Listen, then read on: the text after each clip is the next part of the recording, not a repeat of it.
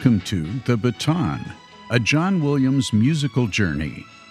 Join host Jeff Commings as he takes you through the career of the illustrious film composer John Williams, starting with his debut in 1959 through more than 100 films in 60 years. This episode features the 1960 film Because They're Young. Now, here's your host, Jeff Commings. Welcome, and thank you so much for taking the time out of your day to listen to this episode of The Baton. This is episode four of the podcast, and I released the first three episodes all at once last week, and I want to thank all of you who listened to those three shows. It really did exceed my expectations. Actually, I should clarify that statement.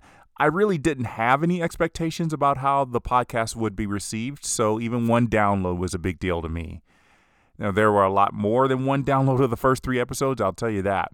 And because you're now listening to episode four, I guess you like what you heard and you want to continue with me on this journey. So thank you, thank you, thank you, thank you. Before we get into today's score, I want to quickly mention a comment that was brought up to me last week after the first three shows debuted. It came from one of the hosts of the podcast called The Goldsmith Odyssey, which has been around since about March 2018 and it's very similar to what I do on this podcast, except they break down the scores by the great Jerry Goldsmith. If you hadn't haven't listened to that podcast, I really suggest you give it a try. I didn't know it existed until last week, and I really wish I had known sooner because it's pretty good. Anyway, Yavar, one of the hosts, asked if I was going to discuss the scores that John Williams did for TV movies. I told him I wasn't planning on it because the initial goal was to discuss only theatrical film releases. However, I never really specified that I was limiting this podcast to only theatrical films, just feature length films. And as you know, TV movies fall into that category. So, thanks to Yavar, I'm going to expand the podcast by two episodes, and later this year, you're going to get episodes devoted to the TV movie, movies Heidi and Jane Eyre. And Yavar said that Jane Eyre was his favorite John Williams score, so Yavar, you're welcome. Um, and I also want to say that John Williams did music for another TV movie called The Screaming Woman, but his contribution was so small, it was like less than a minute of music, that I'm not going to devote a full episode to it. I'll just mention it in passing when we get around to that year in about 1971, I believe. So, anyway, this shows how your comments can help shape this podcast. Yes, I am the sole host of the podcast, but this show is also yours. And I want you to post comments and I'll give you details on how to do that at the end of this episode. Now, on to the business at hand. We're up to 1960, and at 28 years old, John Williams was firmly planted in Hollywood as a sought after composer. He was dividing his time between TV and film, but mostly working in TV thanks to a contract with Revue Studios. Revue was the TV arm of Universal Studios, and Williams was cranking out incidental music for much of Revue's TV shows at the time. Though he wasn't as popular as the likes of Henry Mancini, Miklos Rozsa, or Dmitri Tiomkin, he was putting in the work needed to get noticed. While I Passed for White was playing in theaters in March 1960, John Williams was gearing up for another one of his scores to premiere the following month. This film was called Because They're Young. John Williams had the opportunity to really get some name recognition with his music in this film, but I don't know if it really panned out. The, mo- the movie would focus its advertising on three songs featured in the film, none of which, unfortunately, were written by John Williams. The title song would be performed by fangirl favorite James Darren, D A R R E N, not to be confused with Bobby Darin, D A R I N, who was also a big music celebrity.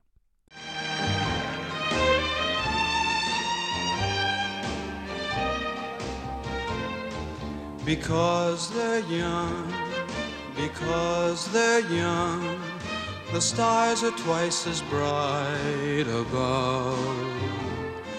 Their dreams are new, but they'll come true because they're young and in love just like me and you. The studio was banking on getting butts in the seats on James Darren's appearance alone, but he wasn't the only celebrity of the time who would get top billing. In 1960, Dick Clark was the host of American Bandstand, which was wildly popular on ABC and loved by teens and their parents. This was the film debut for Nick, Dick Clark, the first of three feature films for him.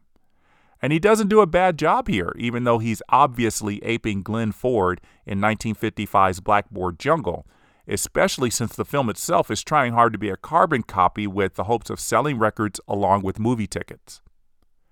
Because They're Young got nowhere near as popular as Blackboard Jungle, and there never was an official record released of the songs or the score by John Williams. But I've got to say, the film holds up fairly well on its own merits, particularly because the actors are working hard to make sure that what turned out to be a very dramatically charged film holds up and doesn't get into melodrama, even if some of the plot uses a lot of cliches. Dick Clark plays Neil Hendry, a teacher who wants to help the troubled students at his high school, even though the principal prefers to have them fall through the cracks. Play by the book and you'll be all right, another teacher tells him. Two of the male leads are the focus of Mr. Hendry the bad boy Griff and the jock Buddy. Griff is played by Michael Callan, who originated the role of Riff in the Broadway version of West Side Story.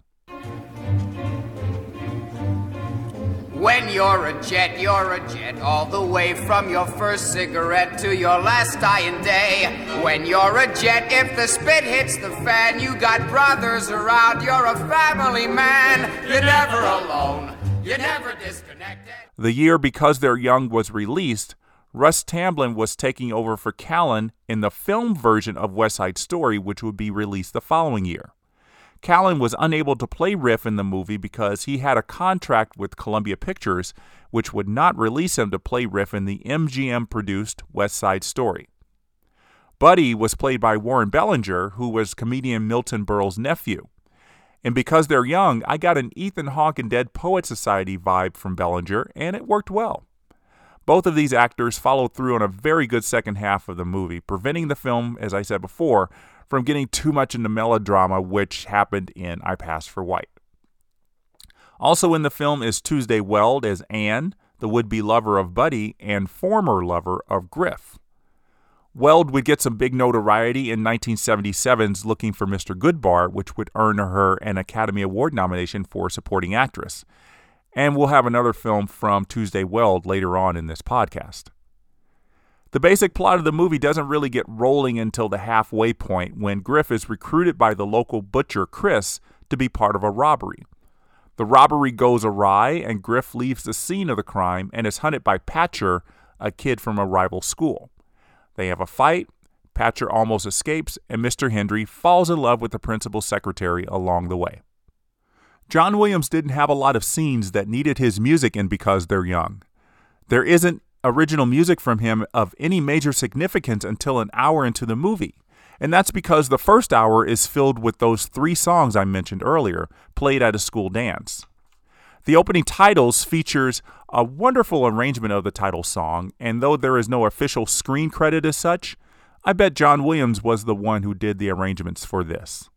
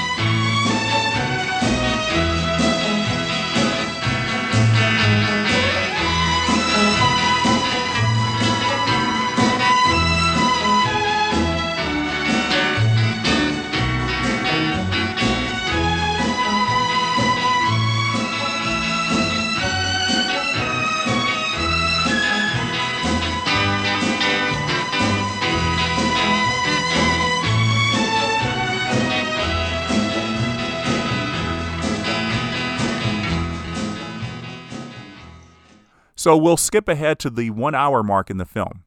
By now, all the important characters have been introduced and the drama is set. The first real scene of John Williams' music happens when Griff goes to Anne's house to woo her back. He's a little bit forceful as he kisses Anne, but never so much so that you believe he's taking advantage of Anne or hurting her. But John Williams wants you to believe there is some tension in this kiss, and he scores it as such.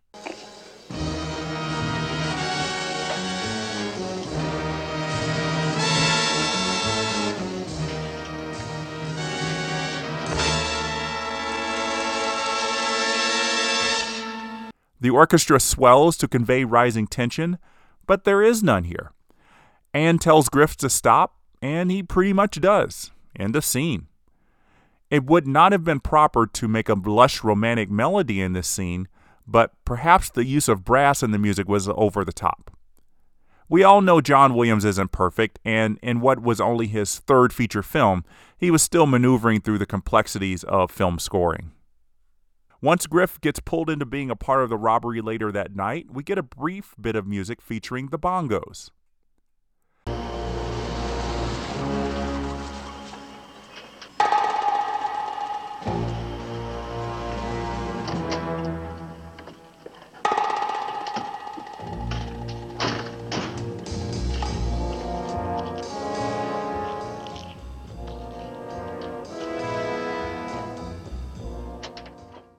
My favorite mu- musical moment in the film happens when the robbery goes wrong.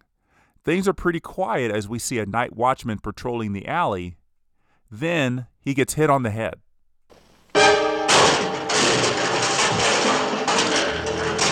And is tied up while Patcher tries to disable the alarm. We can hear the orchestra play a rising series of notes here that never fails to get you a little more tense, wondering if things will work out.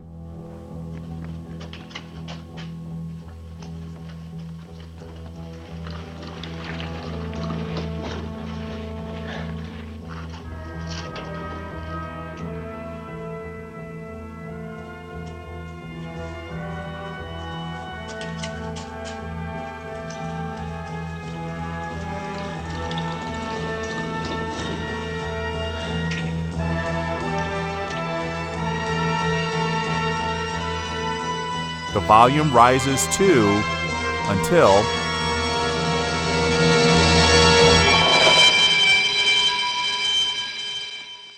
Unlike the makeout scene with Griff and Anne that we talked about earlier, this shows how well John Williams was able to read a scene and convey the emotion accurately through music.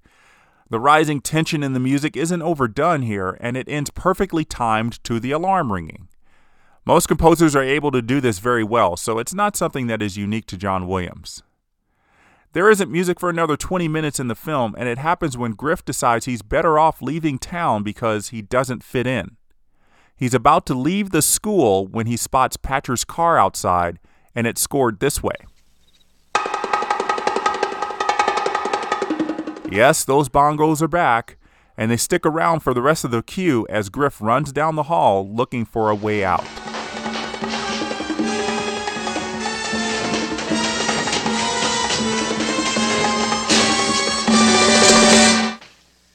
Our final piece of original music comes when Patcher tries to escape the school after stabbing Griff in a fight.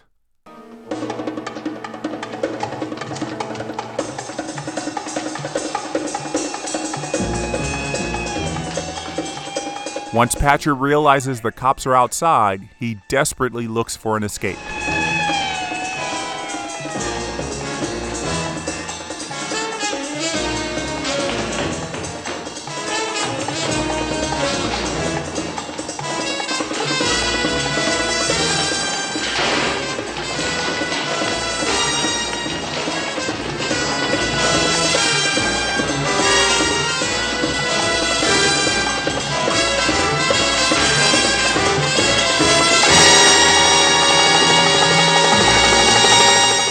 To me, this music has similarities to the prologue of West Side Story.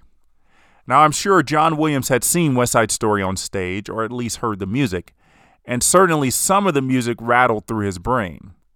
The flavor of the prologue music had an impact on the work he did for the scene with Patcher. Here's a bit of music from the prologue in West Side Story.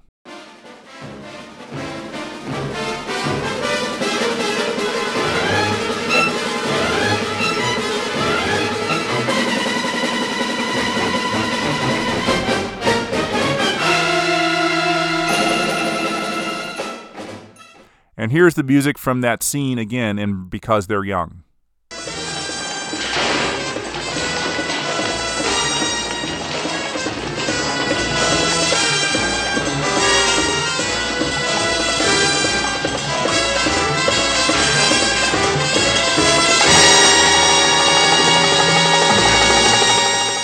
Now, I want to be clear here. There's nothing wrong with similarities between two pieces of music, especially when both are influenced by jazz. There is no evidence of outright stealing of music because the notes are very different, but the tone is the same.